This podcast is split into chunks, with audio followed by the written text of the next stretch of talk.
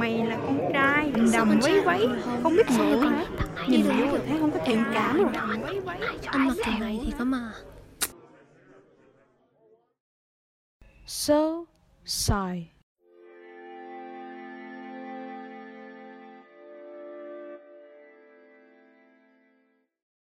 Xin chào mọi người, lại là mình, Minh Anh đây.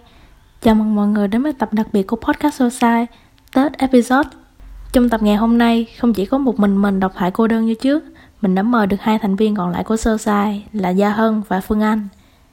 Hello hai đứa, lâu rồi chị em mình mới có dịp ngồi lại nói chuyện với nhau. Dạo này tụi em sao rồi? Chị học hành tới đâu rồi? um, Em khá ổn với chuyện học tập và công việc Dù có một vài điều còn chưa được như ý um, Nhưng có lẽ năm nay vẫn là một năm vô cùng tuyệt vời Bởi bên cạnh em đã có sâu sai Đúng là như vậy Năm nay em cũng đã biết cân bằng việc học tập cũng như là dự án. Mọi việc đều thuận lợi và em rất là mong chờ dịp Tết này. Hân mong Tết nhưng mà chị lại sợ Tết đó. Ủa sao vậy chị? Thì cứ Tết là chị lại bị lôi ra hỏi mấy câu khó đỡ Kiểu như học hành thế nào rồi con Có được nhất lớp không? Mới hôm qua chị mới bị hỏi khi nào có bạn trai Không sợ ế hả? Ôi em cũng bị hỏi vậy nè Kiểu nhiều khi về quê xong bị hỏi là Bao giờ lấy chồng? Nhưng mà hỏi chấm Cháu vẫn còn đang đi học mà mọi người. Đúng là những câu hỏi ấy rất là khó trả lời và có phần định kiến. Nếu đặt trường hợp một người song tính hay là người giới tính thứ ba thì... Chị có đứa bạn là lesbian. Cứ Tết về quê là nó lại bị đè ra hỏi mấy chuyện cá nhân như vậy. Nó khó chịu mà không biết nói thế nào cho phải nữa. Ngoài mấy cái chuyện hỏi han như thế ra em còn gặp mấy gia đình kiểu uh, cứ có cái sự phân biệt đối xử nam nữ này rồi là mâm trên mâm dưới rồi là dục dã con cháu nối dõi thâm đường. Xong em kiểu rất là khá là khó chịu bất bình thay ấy. Lâu lắm rồi mới gặp nhau trong dịp tết mà chả hỏi được cái gì lời hay ý đẹp hơn mà cứ hỏi mấy chuyện đấy. Hey, đúng là như vậy. Dư đó thôi cũng đủ cho mấy chị em mình làm thêm mấy tập nữa cho series Society luôn á. À, sẵn dịp sắp Tết nè Chị em tụi mình làm một số đặc biệt vào Tết đi. Được á chị. Hay mình bàn về Tết, gia đình và những định kiến giới Mọi người thấy thế nào? ủng hộ hai tay hai chân luôn quá được luôn đấy chứ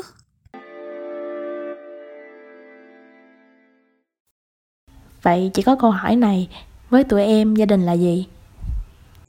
Ừ, em cũng có đọc được một vài câu quote trên mạng về gia đình và cũng khá là tâm đắc với câu ấy. Ví dụ như là gia đình là nơi mình có thể hành động ngu xuẩn nhất nhưng lại được yêu thương nhiều nhất. Và đôi khi em thấy mình nghịch ngợm, gây chuyện tài đình khắp nơi, thậm chí là gây tổn thương đến người thân. Nhưng mà tình cảm mà bố mẹ dành cho em thì vẫn mãi như vậy, không nguôi đi mà ngày càng nhiều hơn nữa. Mà cũng vì những lần nghịch dại đó mà em mới biết trân quý gia đình hơn. Còn với em, gia đình là nơi chốn bình yên nhất, nơi em được thoải mái là chính mình, bản thân mình mà không phải nề hà việc có ai đang phán xét mình hay không. Vì là con gái nên khi ra đường thì lúc nào mẹ em cũng dặn là phải để ý trước sau, xem mình cư xử như vậy đã đủ tiêu chuẩn của một người con gái đoan trang, hiền thục hay chưa. Nhưng mà khi về nhà thì em như một con người khác vậy á. Em có thể thoải mái nói lớn tiếng nè, được đi đứng thoải mái không cần phải khép nép từ tốn nhưng dừng khoảng chừng là 2 giây. Đó chỉ là gia đình nhỏ của em thôi nha. Còn khi mà tụ họp với gia đình lớn á, thì đó lại là một câu chuyện hoàn toàn khác. Ừ, đúng như hai đứa nói Gia đình là nơi yêu thương tụi mình vô điều kiện Mọi người có thể chấp nhận mọi khuyết điểm của nhau Và bao bọc lẫn nhau. Tuy nhiên tình yêu thương ấy chỉ có gọn trong phạm vi gia đình nhỏ bé của mình thôi. Một khi gia đình nhỏ ấy tụ họp xung vầy với nhau Và trở thành một đại gia đình Thì vô vàn những tình huống bi hài sẽ xuất hiện. Nhất là vào những dịp Tết Mọi người xung vầy trò chuyện, hỏi han Và thể hiện tình yêu thương Sự quan tâm của mình đến với nhau nhưng đi kèm theo đó là những pha quan tâm cực kỳ là kém duyên, đến từ họ hàng, cô dì, chú bác gần xa. Và đó là điều khó tránh khỏi trong hầu hết tất cả gia đình. Ngoài ra, tình trạng định kiến, phân biệt giới tính cũng gây ra những tình huống dở khóc dở cười trong những dịp như thế này. Không biết gia đình hai đứa như thế nào, chứ theo chị biết thì có rất nhiều gia đình phân biệt rất rạch ròi về nhiệm vụ và quyền lợi của nam và nữ trong những lễ nghi phong tục ngày tết. Gia đình cũng giống như một xã hội được thu nhỏ. Chính vì thế, định kiến phân biệt giới vẫn là điều không thể tránh khỏi, nhất là trong những gia đình châu Á như Việt Nam. Đây, để em kể cho mọi người nghe chuyện nhà em. Thì cứ mùng mùa Tết là tất cả mọi người họ hàng sẽ tập trung ở nhà bác cả để chúc Tết đầu năm. Mọi người biết đấy, đám trẻ con thì vui lắm bởi vì chúng nó được nhận lì xì mà. Nhưng mà mấy anh chị lớn lớn ý thì khác. Anh họ em tốt nghiệp cũng được hai ba năm rồi uh, đang làm cho một công ty xây dựng khá là lớn và anh ấy thì lương bổng cũng ổn định, chỉ mỗi tội là chưa có bồ và chuyện gì đến thì cũng sẽ đến. Anh trai em được đưa vào tầm ngắm các cô dì chú bác với một câu hỏi chí mạng. Sao chưa có bạn gái? Hay là bd em nghe xong còi cũng cứng họng luôn. Chứ nói chi là anh. Mà em nghĩ cũng có mọi người hỏi vì quan tâm và muốn có thêm chút hài hước cho câu hỏi. Nhưng mà việc đêm giới tính để ra để châm chọc thì thực sự là không vui chút nào. Đây đâu phải là chuyện mà mọi người có thể tùy tiện đem ra bàn tán cười cợt đâu phải không? Rồi lúc đó anh chị xử lý thế nào? Thì ông cứ cười cười rồi là trả lời đại khái kiểu đang bận nhiều việc nên chưa có thời gian yêu đương hay là muốn tìm được người phù hợp rồi mới chủ động chứ không muốn vội vàng đó Đúng là nhiều khi người lớn muốn quan tâm, hỏi han vậy thôi, nhưng vô tình lại mang chuyện giới tính ra để đùa thì thật sự đã vượt quá ranh giới cho phép. Đôi khi quan tâm một chút thì tốt, nhưng quan tâm quá thì lại thành ra là soi mói, gây khó chịu cho người đối diện. Còn hơn thì sao em? Gia đình em thì khá là tế nhị trong những cái vấn đề liên quan đến phân biệt giới tính. Nếu mà cái kiểu bị hỏi như chị Phương Anh á, thì em chưa bao giờ gặp nhưng mà cách đây một vài năm thì có một người họ hàng ở dưới quê lên Sài Gòn chơi. Cũng đúng dịp Tết Nguyên Đán. Lúc đầu thì em có ấn tượng rất là tốt với cái cô này. Vì cô này ăn nói rất là nhẹ nhàng và lịch sự. Lại có cái phần vui tính kiểu người miền Tây á.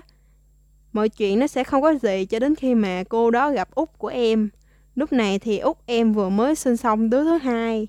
Và cả hai bé đều là bé gái sau cái màn chào hỏi vui vẻ, tự nhiên cái cô họ hàng này nói với út em là rồi khi nào thì tính xin thêm con trai, xin con trai đi để mai mốt còn có người phụng dưỡng hai vợ chồng khi về già chứ.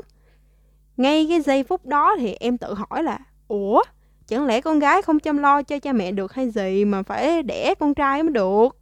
Chẳng lẽ là chỉ có con trai hiếu thảo còn con gái thì không á? Cái câu nói ấy nó cứ ám ảnh em cho đến tận bây giờ luôn á.